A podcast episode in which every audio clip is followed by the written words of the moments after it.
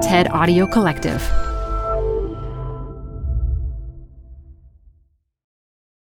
Apple Card is the perfect cash back rewards credit card. You can earn up to 3% daily cash on every purchase every day. That's 3% on your favorite products at Apple, 2% on all other Apple Card with Apple Pay purchases, and 1% on anything you buy with your titanium Apple Card or virtual card number.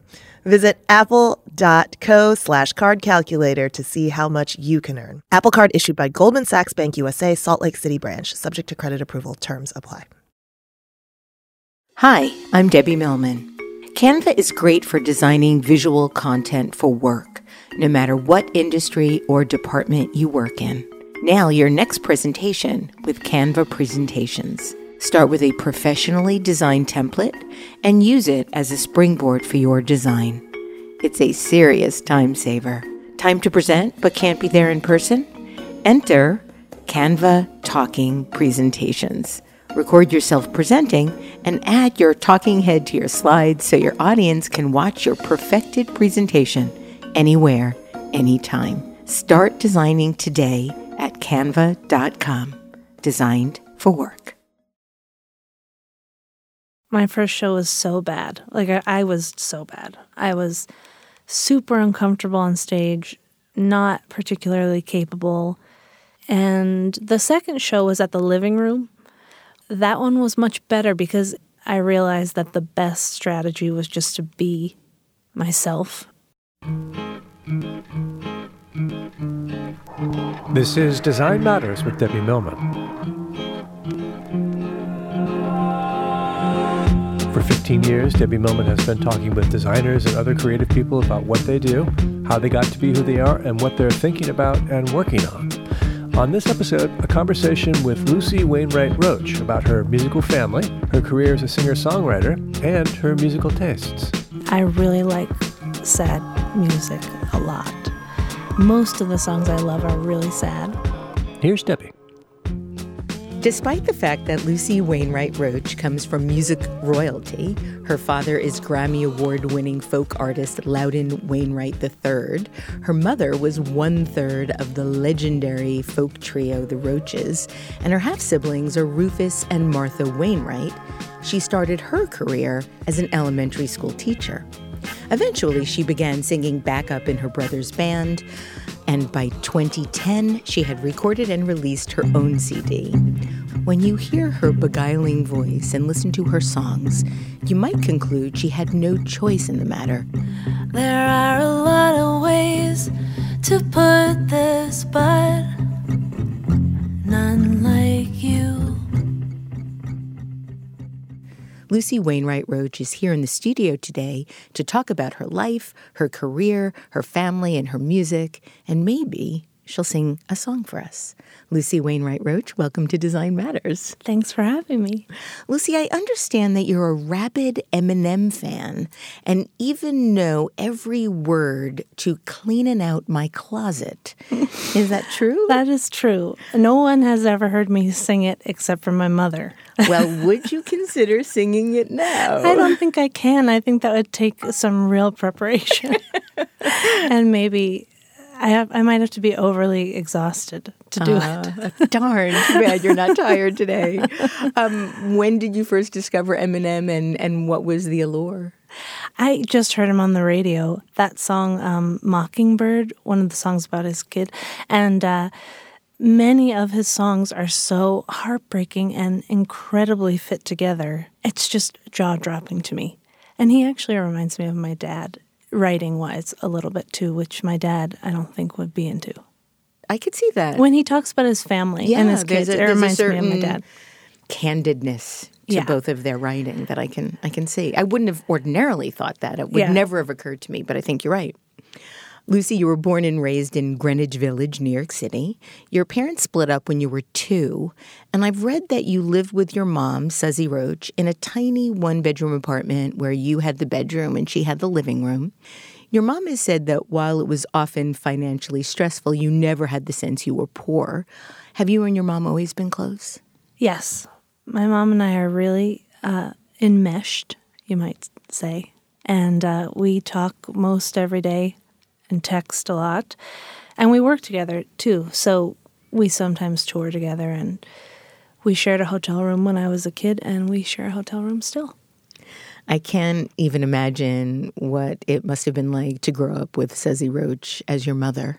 I've been a fan of their music, a rabid fan, I might say, and I could probably sing many, many songs on the spot. Not that I'm going to, but Well, I'm that I could letting do you too. know. I, we could do that together. Oh, let's sing that. Hammond song together. Okay. um, but I've been a fan of their music since 1979. Um, what is your favorite song? I would say one of my all-time favorite Roches songs is "One Season." Mm-hmm.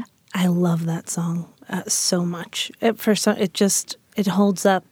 Every, with every passing year, I relate to it more and more, which I'm not sure is a great sign about me in general. But the song is just like it's so good. Well, their music is timeless. I think every single one of their albums still hold up. Yeah, I think so too.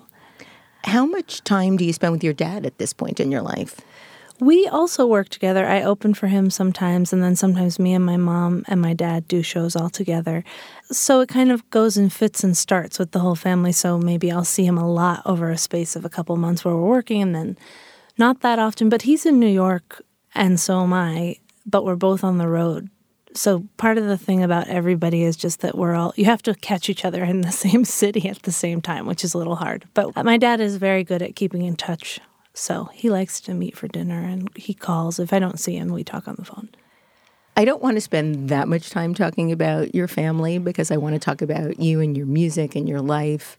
But I thought it would be fun to ask you for one sentence descriptions of your sort of immediate musical family. And we'll start with Anna and Kate McGarrigle, each individual. Well, yesterday was, or I think the day before yesterday was Kate McGarrigle's birthday. Um, she has uh, passed away now 10 years ago. This is more than a sentence. Okay, a sentence. I didn't know her well, but if we'd had the chance to get to know each other, I think we would have liked each other. And what about Anna? Anna, I don't see her often, but when I do, she's mysterious and lovely. Maggie Roche, the late, great, brilliant Maggie Roche. Oh, man. Um, one of the most brilliant and loyal people that you could ever know also really loved cheese. Terre Roche. She is absolutely fascinating to talk to on any topic, absolutely any topic. Yes, and also just one of my all time favorite people. Loudon Wainwright III. It's funny, the thing that comes into my head is that I think he's a great dad, which I don't think is um, something that he's known for. I don't think people think that about him. But I would say he's been a great dad to me. Sometimes that looks different than what you think it might. Oh, absolutely. Martha Wainwright. When her light shines upon you, it's the best feeling that there is. Rufus Wainwright. we are very different in our sort of way that we are in the world, but he has this deep, sweet, sentimental thing about him that just keeps everybody very connected in the family. And then finally, your mom, Suzzy Roche. She almost always is exactly spot on with whatever she says or does. There's so many things to say about all of them, but yeah. I, I do have to say, and I ordinarily don't brag on, on the show, but I have the noted distinction of having seen every single person that I just mentioned in concert. Really? That's Absolutely. so cool. It's like a collection of like cereal box toys, and you have them all. but I have never seen you perform all together other than the Roches. Right, It's- right. Everybody has been solo. yeah, well, we have done that. Um, we went on a cruise all together and performed on the cruise all together. That was intense. And didn't you also do that in, when you were in Alaska? Didn't you all travel together and then Yeah. take the audience on buses and trains with you? We did in Alaska. Yes, we did. How did that work? Did you just pe- pick people up along the way? it was. It's this thing called Roots on the Rails. Um, these people run lovely people run run these things where musicians come and then the audience come and it's kind of an all expense paid trip and oftentimes they'll be on trains for a lot of the time and even sleeper trains like one of the ones that I did we slept on the train. The one in Alaska we didn't sleep on the train and it involved some buses as well and some boats. So the audience came with us there were maybe like 45 audience members and then me and my mom and my dad and my brother and my aunt Sloan. Martha couldn't come cuz her son was starting kindergarten. And I was your grandmother selling CDs? she wasn't with us on that, but she used to sell the CDs when I was a kid with the roaches. But um, it was fun. We saw whales. I mean, I I basically was like, if I see a whale, it was worth it, and I did. I How old were you at that time? I, it was just a couple years ago. Oh. so I read that when you were four or five years old, that was when you first graced a stage. It was at the great Bottom Line nightclub in New York City where Rufus and Martha Wainwright were performing. Talk about what happened. They they got me up on stage. I think it might have been a Christmas show or something, a Roach's Christmas show maybe. And I got up and I was supposed to sing and I just burst into tears and my dad had to come and get me off the stage. I remember that he came up to the edge of the stage and lifted me off the stage and my mom thinks that probably the whole audience thought that it was child abuse. Because they were like get up on the stage. And then but i think i thought i wanted to do it. And then i got out there and i was like oh geez. And were you just shy? Were i think i was just shy. I was very shy as a kid. I did not um, not not with people closest to me but but in school i didn't talk and stuff really at all until about second grade I had a teacher who got me to talk, and then I just now now I talk incessantly. I understand you first tried to play the guitar when you were about seven. Were you trying to teach yourself? Who was teaching you? My mom and my aunt Terry. Um, my aunt Terry was going to teach me, and they got a left-handed guitar because I'm left-handed, and I think she tried to teach me Old MacDonald on on the guitar, and I just just wasn't feeling it, and we all gave up. And then it wasn't until I was in high school that I started to play the guitar, and I play the guitar right-handed. I don't know if that was part of it, like maybe maybe I'm not that left-handed or something, and the the le- but also seven is young for the guitar because it hurts your yeah. fingers. I'm left-handed also, and I can play five chords on a guitar, but I play with the right-handed guitar as yeah. well. And I've tried to switch, thinking that I'd be able to play better that way, but I can't. Yeah, me too. Same. And also, by the way, five chords is all you need. Neil Young did it in three. Yeah, but yeah, I just ready. don't. I don't have the gene. It's my biggest regret in my life that I don't have that gene. Really? Yeah. I just, you know, I, and one of the things that I really wanted to ask you, and I ask every musician that comes on the show this question how do you write a song? I often feel in a panic like I'll never write a song again. So I'm a little bit in that phase right now. And I also often have sort of a blackout about what happens when I when I write.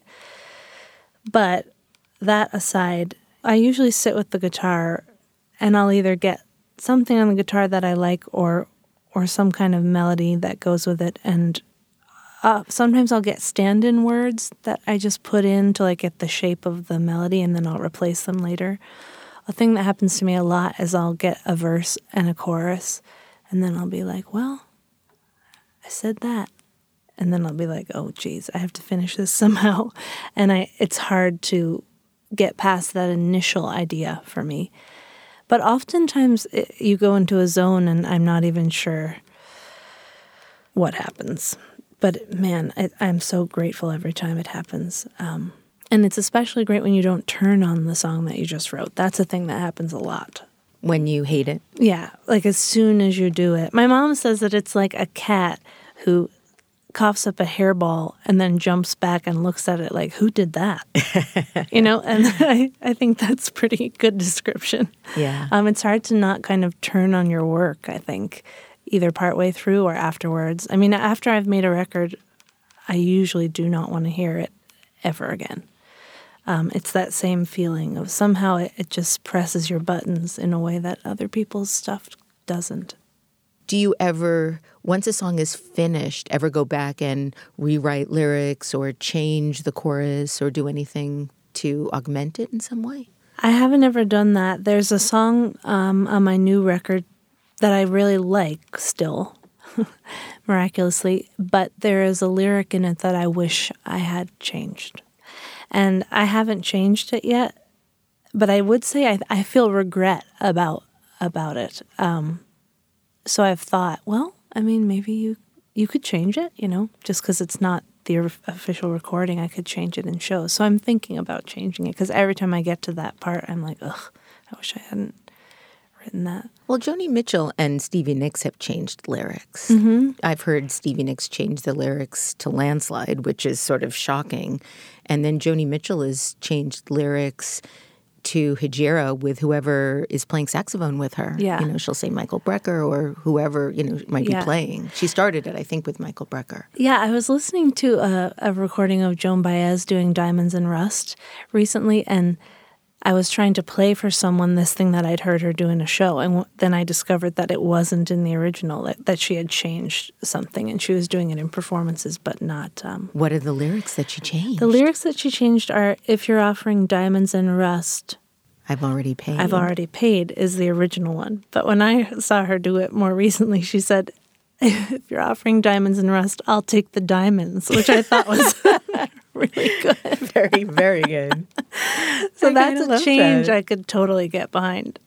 well, one of the things that I heard Joni Mitchell say in one of her live recordings was that when you're standing in front of an audience and they ask you to play a song, she thought it was sort of interesting that nobody ever asks a painter to repaint a painting, but yet we're always asking performers to redo these songs that are such a part of our lives. Yeah. And she jokes nobody ever asked Van Gogh to paint a sunflower again, you know? That's true. That's true.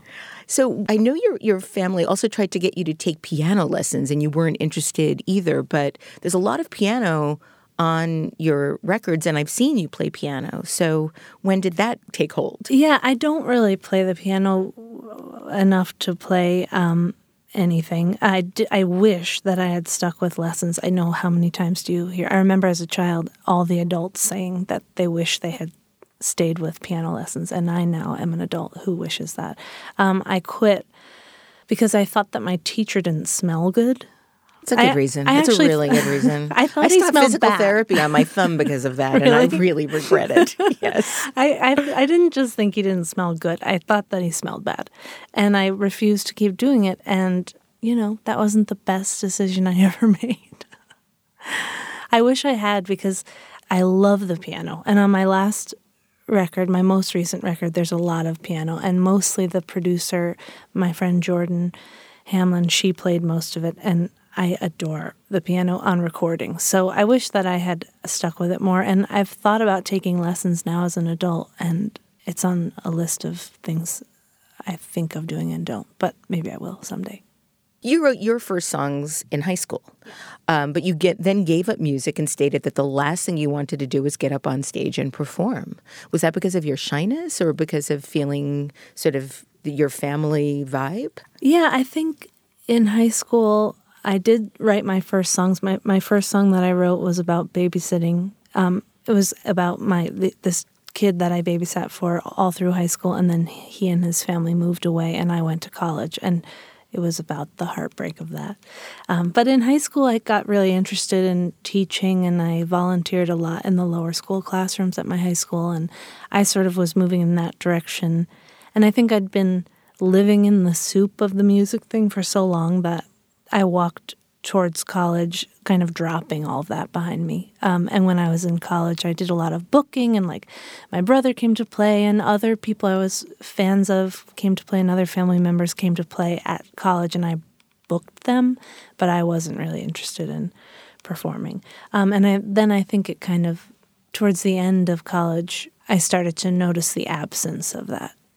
You attended Oberlin College in Ohio and graduated with a degree in creative writing, and then went on to get a master's degree in education from the Bank Street College of Education in Manhattan.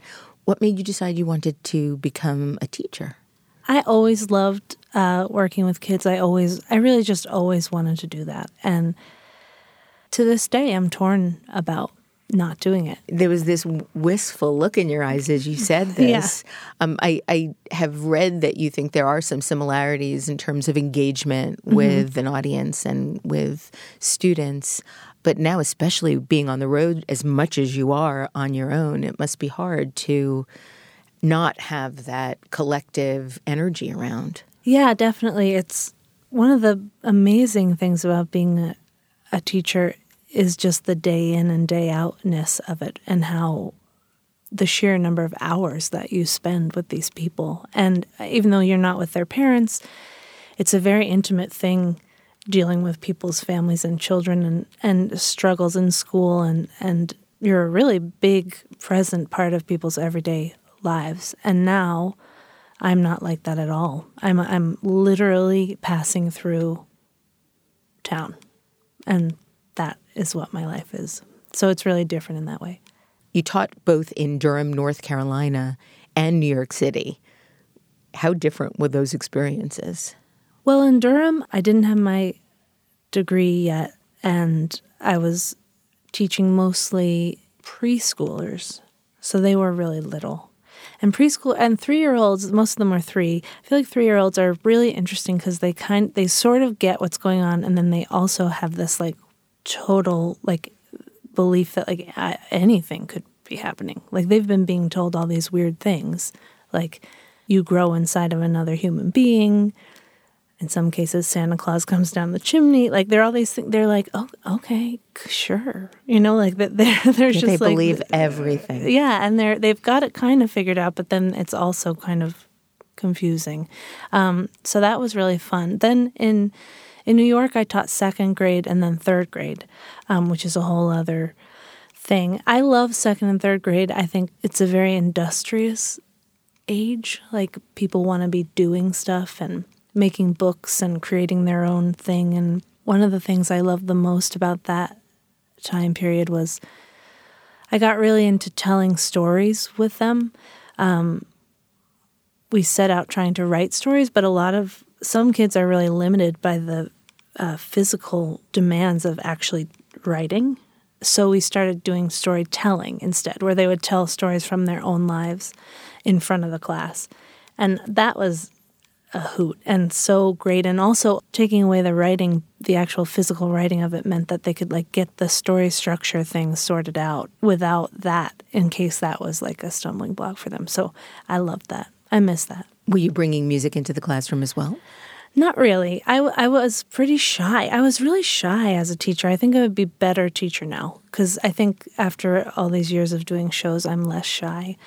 Um, the only songs I taught them were the songs that I was taught in elementary school. So I taught them the 50 Nifty United States song where you list all the states in Alabama, yeah. Alaska, mm-hmm. Arizona, mm-hmm. Arkansas, mm-hmm. California, Colorado, Connecticut. and I remember on the first day when my teacher taught us that, I just thought, I'll never be able to learn that. And then you do. And I remember on the first day in the second grade class, me singing it for them and them being like, well, we can't do that but they totally they all know it. So I and they, they probably still do. They probably still do. and there was a song about parallelograms that I learned in elementary school that I taught them. Those are the only songs that I taught them. What made you decide to give up teaching and join what the Wainwright family calls the family business?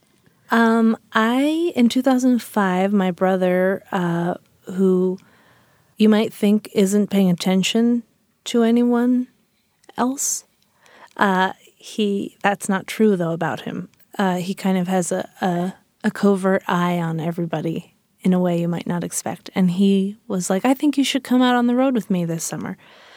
And um, I did. I went on his tour bus and I sang backup with him. I never spoke a word on stage. I was painfully shy during all of that, but it was really fun. I mean, touring on a tour bus is really fun, and and living in his life for a minute is really fun so I, when I went back to teaching after that summer, it had kind of gotten under my skin a little bit. Like, but I really like that world and I miss that world. And I think I, after another year of teaching, decided that if I was going to give it a shot, I better just do it. And thinking, like, well, maybe I'll come back to teaching. And so then um, after that, next year, I left.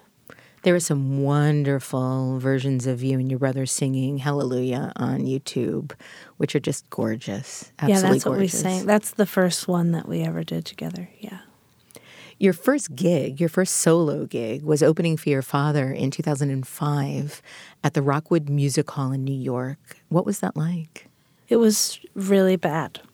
My first show was so bad. Like, I, I was so bad. Um, I was super uncomfortable on stage, not particularly capable, and not doing myself any favors.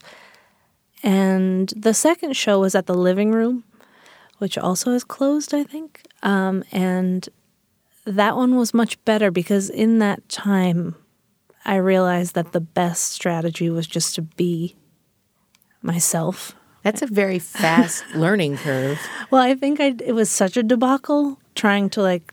Like, did you cry on stage? Or No, no, no. Your dad didn't have to Not come get you time. again. yeah. But um, I was crying on the inside and I was behaving like a weirdo. Like I was, I think I, I had watched so many performances that I think maybe I thought something else was happening.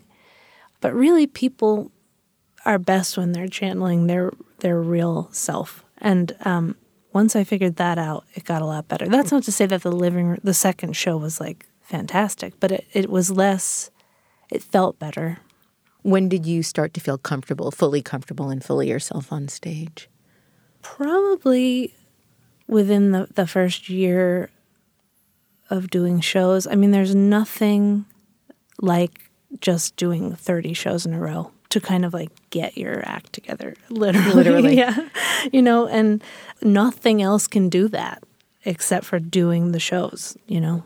You had to really want to do it, though, if that first experience was, as you put it, terrifying and also terrible. Yeah, I think I wanted to live the shape of the lives of the people who I grew up around. I don't know if that was the best decision, but Why? that's what I wanted. Why? Well, I knew full well going into this that this was not a, in most cases, not lucrative and in most cases, not super stable. I knew all that. I have no excuse for, I didn't go into it blind at all, but I definitely have come up against the reality of that and feeling like, wow, what was I thinking? You know, at the same time, uh, my whole life is built around this now. And amazing things. I've gotten to see amazing things that I never would have seen. But at the same time, I think I think one one thing about it is when I started out, all of my peers were kind of starting out, and they were doing whatever job, usually not the job they really wanted, but maybe working towards the job they really wanted. And I left teaching and went out to do this and everybody was sort of like wow that's cool and then 10 years later everybody's life is like really developed into a much more kind of stable uh, you know they, they've ended up in a certain spot uh, and i'm still doing the same thing and it's a lot less cool looking you know But you're making music. it's true You're living a completely creative life. it's true Your first album was the eponymously titled Lucy and was released in 2010. And I understand you and your mom were touring at that point to raise money to make the album. Did you self produce the entire thing? Um, my stepdad, Stewart Lerman, he produced that first record. And uh, my first couple of recordings, I made two EPs and then that record. And those recordings were made really in the seat of the family. So Stewart produced them. I worked with him a lot one on one. The Roches sang on that first record. I think my dad also sang on that first record. So it was very much totally insulated in the world of the family, um, which the two records after that have been really different in that way. Would you do a song from that album for us Sure. now? And, Sure. and if you can also tell us a little bit about the song you're going to sing. Your songs are stories. Okay. This song is called um, Open Season. I wrote it after I took the F train out to Coney Island one day in the winter, and they happened to be taking down Luna Park, the old amusement park there. Without any fanfare whatsoever, I just showed up and they were removing this giant rocket ship that was up It's sort of poetic. I know. On top, well, Yeah. I was like, better get home and write a song. This song is a song that a lot of people request.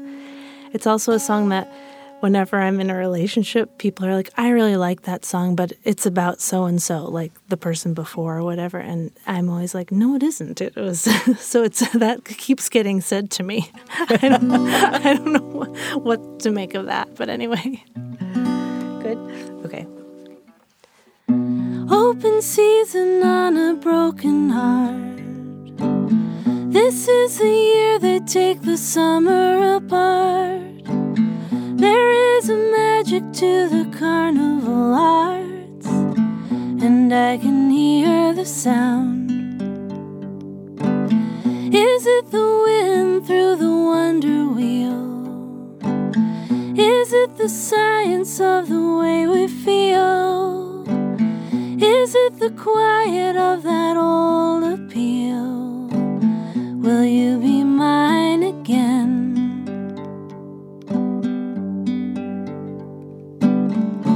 My love, my love, are you on a winter beach tonight? Waiting on a last chance rocket ride over the boardwalk.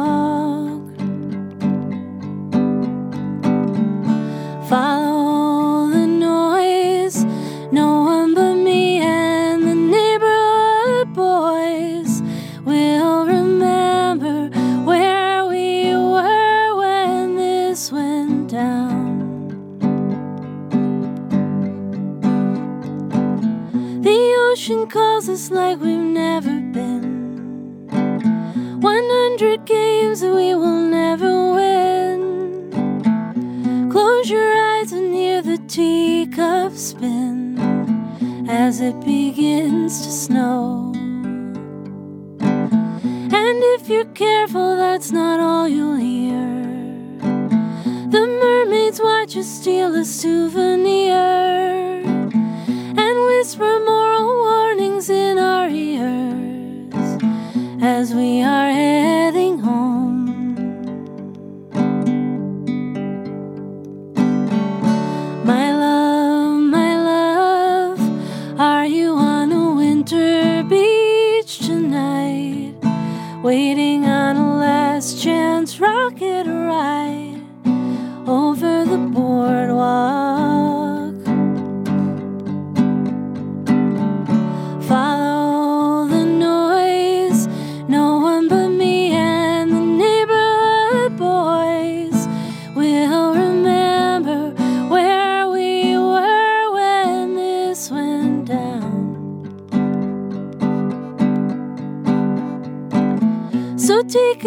a breath, let's hear you sing.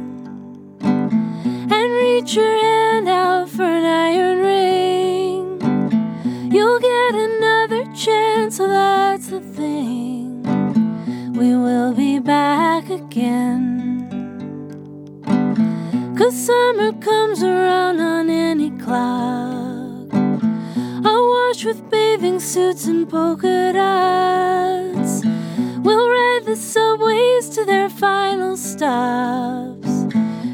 See the sea again.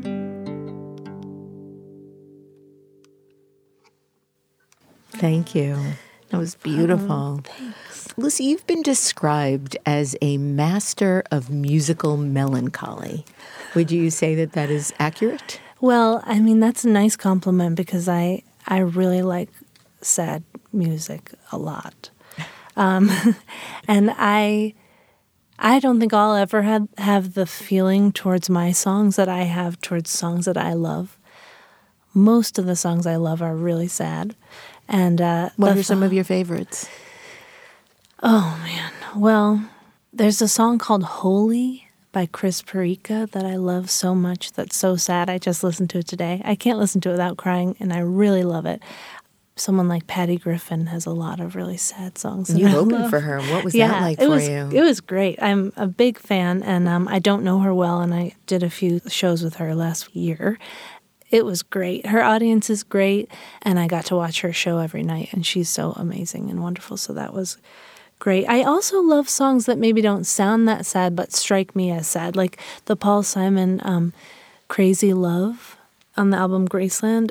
It's almost upbeat, but it breaks my heart that song, and I really love to um, take upbeat sounding songs and turn them into what someone coined sad snoozers. Oh, I like Master of Musical Melancholy better. I saw that. I wasn't even going to ask you about that. I don't think that there's a better example of you doing that than the song on your album that you uh, released in 2013. Uh, the album is titled There's a Last Time for Everything, which features your really unusual and brilliant cover of the Swedish pop star Robyn's Call Your Girlfriend.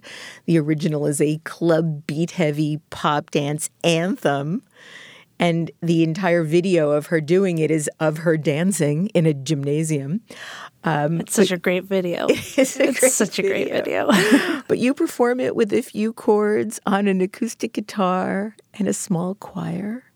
Um, was wondering if you would do that for us as well, but also tell us about why you decided to do that song. What is it about that song? When I was making that record, uh, Jordan, the producer, and I took a drive to see Neko Case in Atlanta. We drove from Nashville to Atlanta, kind of in the middle of making the record, and we played that song, and we both loved that song. And about halfway through the song, we sort of both looked at each other and thought, like, could we possibly? And we did. And I'm so glad we did. I love that song because it's so unusual. Like what she's saying, the way that she's saying it is not something that I'd heard quite that way before. I just I heard it described or I read it described as a reverse Jolene, the Right. song by Dolly Parton, which I think yeah, that's actually true. Yeah, totally. That's true. Yeah. I just love it. And then when we tried to do it slowed down, which is my mode that I want to take every song into, um, kind of really worked. In fact, a lot of people think it's my song. And then when I tell them that it's a dance song, they're just totally shocked because I think when you hear it slowed down, it doesn't seem like it would be a dance song at all.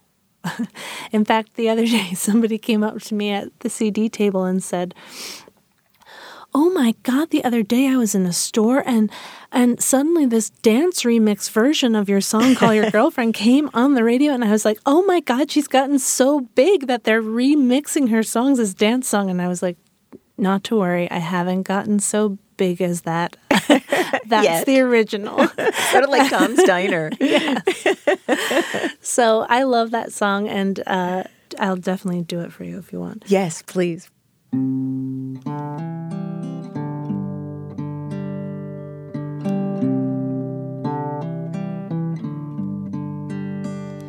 Call your girlfriend. It's time you had the talk.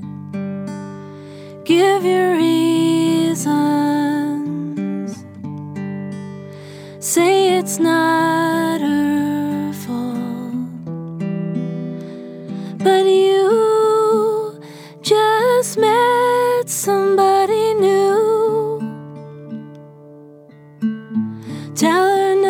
get upset, second guessing everything you said and done. And then when she gets upset, tell her I never meant to hurt no one. And you tell her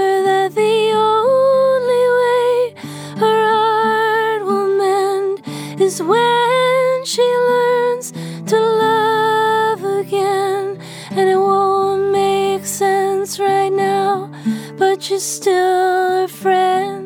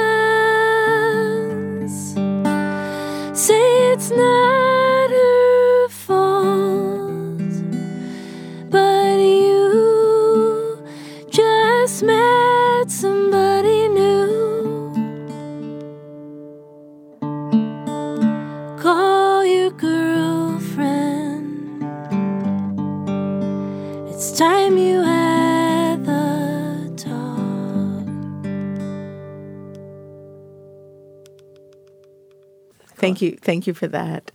Lucy, what made you decide to record this album in Nashville? The last two I did in Nashville. Um, the first one was in Jordan Brooke Hamlin's basement. Uh, we did that in about a week. And then we decided to make another record together. And at this point, Jordan is working out of a studio called Moxie. That is a really beautiful, amazing place. We took a lot longer to make this record. It, the, the one before was very quick. This one we made over in chunks over like a year and a half or so. Yeah, it was a great experience. Does location impact your songwriting? Yes, there's a lot of place in a lot of my songs, probably because I spend a lot of time driving around. So there's a lot of sort of like wherever I am seeps into the songs. Most of these songs I wrote in New York, some of them I finished in Nashville. But the beauty of the location of the place where we made the record did play into the recording because, for example, when I did my vocals, she has this recording room that faces the woods with these big windows. And so you do a take in the morning and it's beautiful out. You do a take at sunset, you know, it and it just was very pleasurable to sing and I I think I sang in a slightly different way. You know how when you personally make a make a shift it feels big to you. Probably people who heard the record maybe didn't notice that, but for me there were a lot of things about this record that were like a shift for me.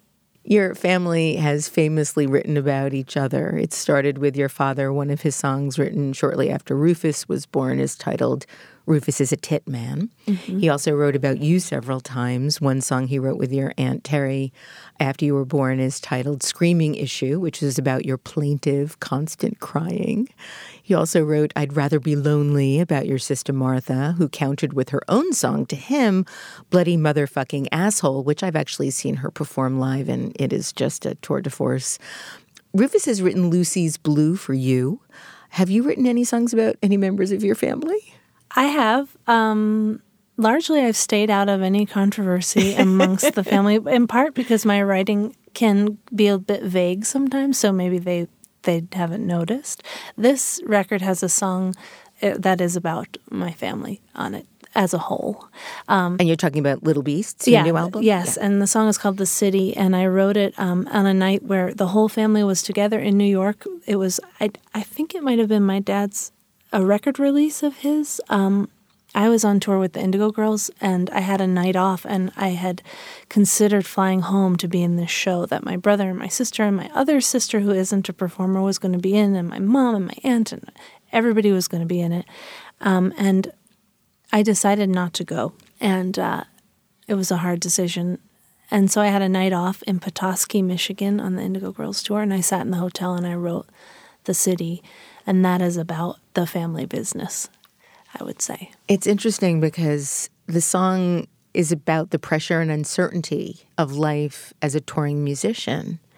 And after I listened to it, I actually went to your website to see your tour dates, and it seems as if you're on the road all the time. It seems as if you did 200 plus shows last year. Yeah, I'm away a lot. I'm trying to shift that a little bit just for sanity? Yes. Mm-hmm. um, so it's interesting because it was vague enough where I really thought it was about your life and not the life of your family. Yeah, yeah. It's it's it's sort of about the the circus of the whole situation, and and everybody's writing about each other and and how. Um, people's lives and relationships and pain seep into the work that they do and stuff.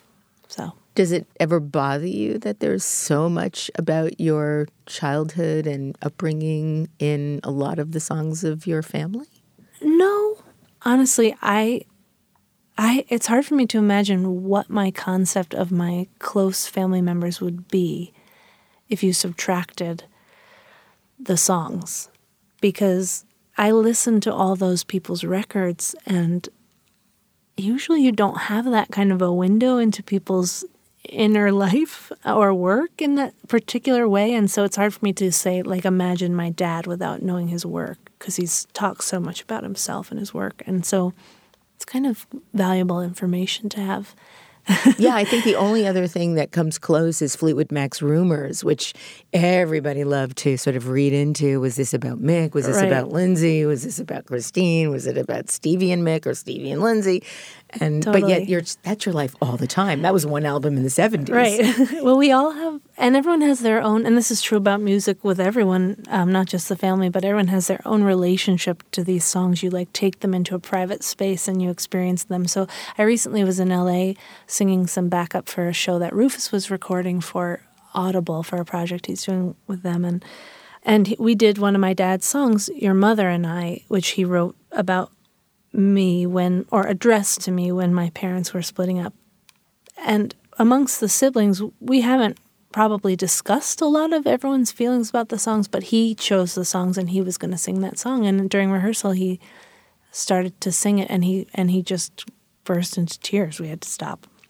And it was interesting because we just all are having our own emotional reaction to everyone's work and it's private also you know so you might not know. Like i wouldn't have thought that would happen. But it's also a great thing to be able to appreciate each other's work. We're, i think we're different enough that we don't get in each other's way but we can still collaborate which is a nice uh, balance i think.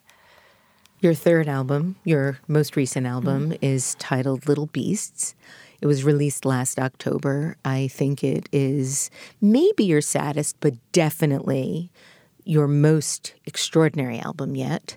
Um, I think we really see your evolution as a singer and a songwriter and a performer, and the confidence in your lyrics is just beautiful. The song Quit With Me is a duet with Matthew Perryman Jones. It's about two people who love each other very much but must break up.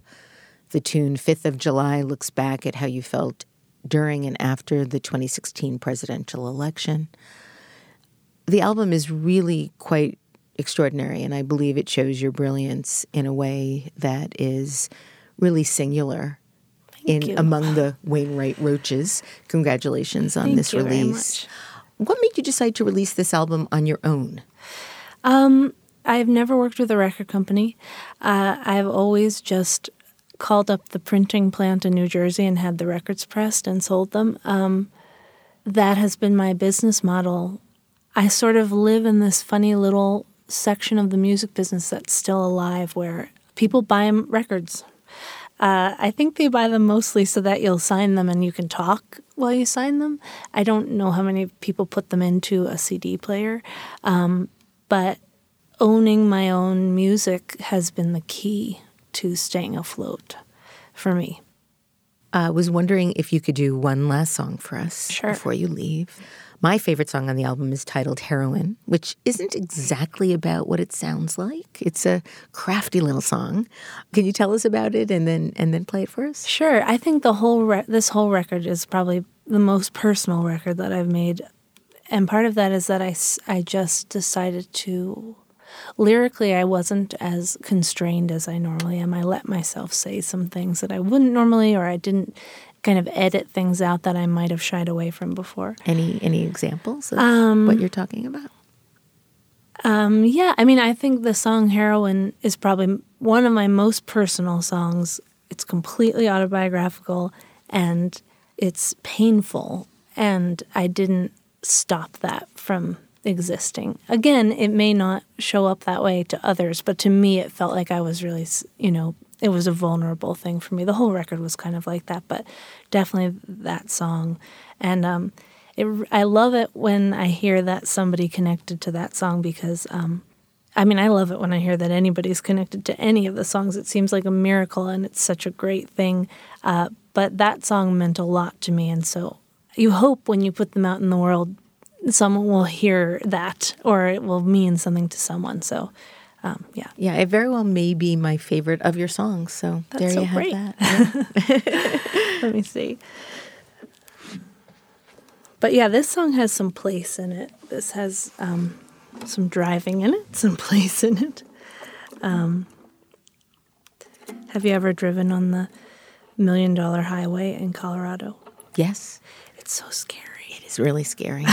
I've driven cross country and there were moments on that road where I actually I was driving with someone else and we were taking turns. So when one of us wasn't driving, we'd be sleeping.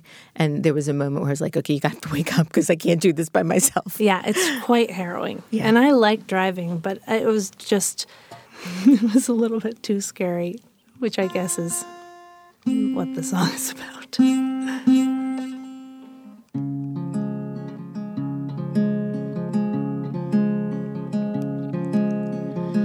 Sometimes I see your favorite shot. It's one you wanted, but you never got. It was of me, but not me.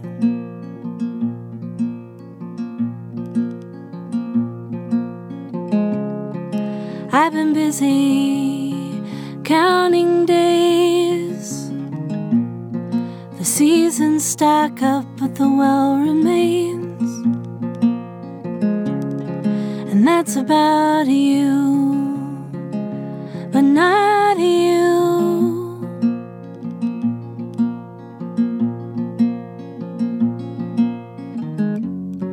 And some things that I want to say aren't survivable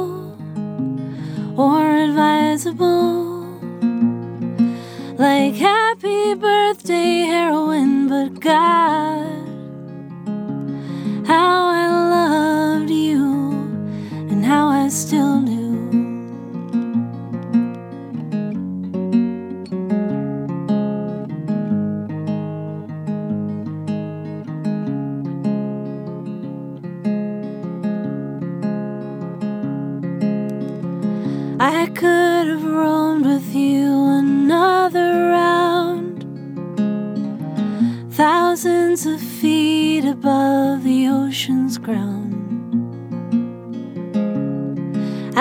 dark,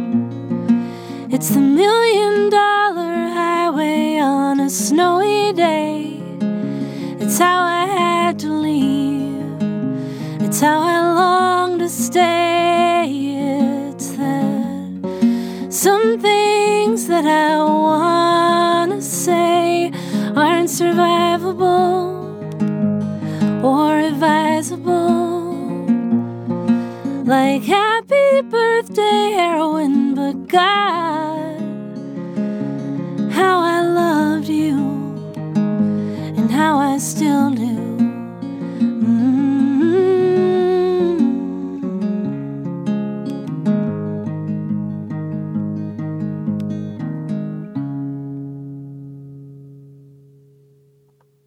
I, I didn't um, say this, but actually, so I've gotten some letters from people who are really concerned that I, I have a heroin addiction thing, which is actually not. I, I feel I feel like if you really listen to the song, it doesn't seem like that, but people are worried. Well, I mean, it is. It does say the word heroin in it. It's true. I'm sure Lorde got the same thing, even Yeah. though she was not talking about it at all. Yeah, totally. Um, and then those that did didn't. yeah, right. Exactly. I, I don't think that a lot of people know that um, "The Needle and the Damage Done" is a song about heroin and Neil Young's struggle with it. Yeah, probably not. Um, but there you all- have it. I guess that's the mystery of understanding. But I was, I, I mean, I was concerned enough to go and look at the lyrics. Yeah, yeah. Not not because I was worried, but just because I wanted to know the history of the song and- Sure, and, really sure. understand what you were talking about, yeah, about. my my friend said to me that sentence. She said it's like saying "Happy Birthday, heroin." Like if you like getting, uh, you know, going back into something you should stay away from. So she said that, and then I was like, hmm, "You're right." cool. So I have a lot of problems, but that's not one. Happens to be not one of them. Lucy Wainwright Roche, thank you for making such beautiful work and sharing it with the world. Thank you so much. You can find out more about Lucy's music and concerts on her website, lucywainwrightroche.com.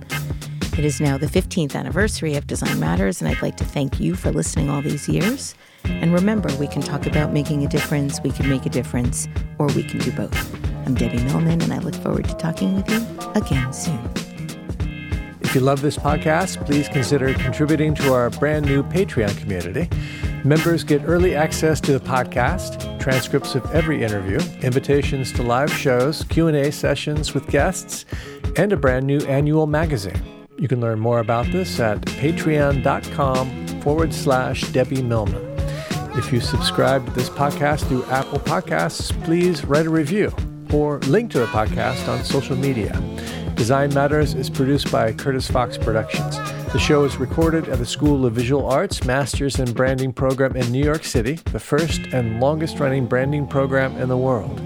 The editor in chief of Design Matters Media is Zachary Pettit, and the art director is Emily Weiland.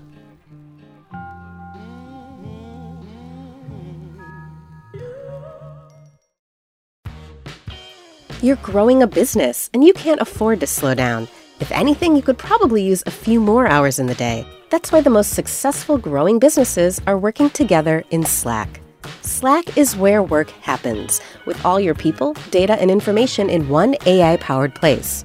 Start a call instantly in huddles and ditch cumbersome calendar invites.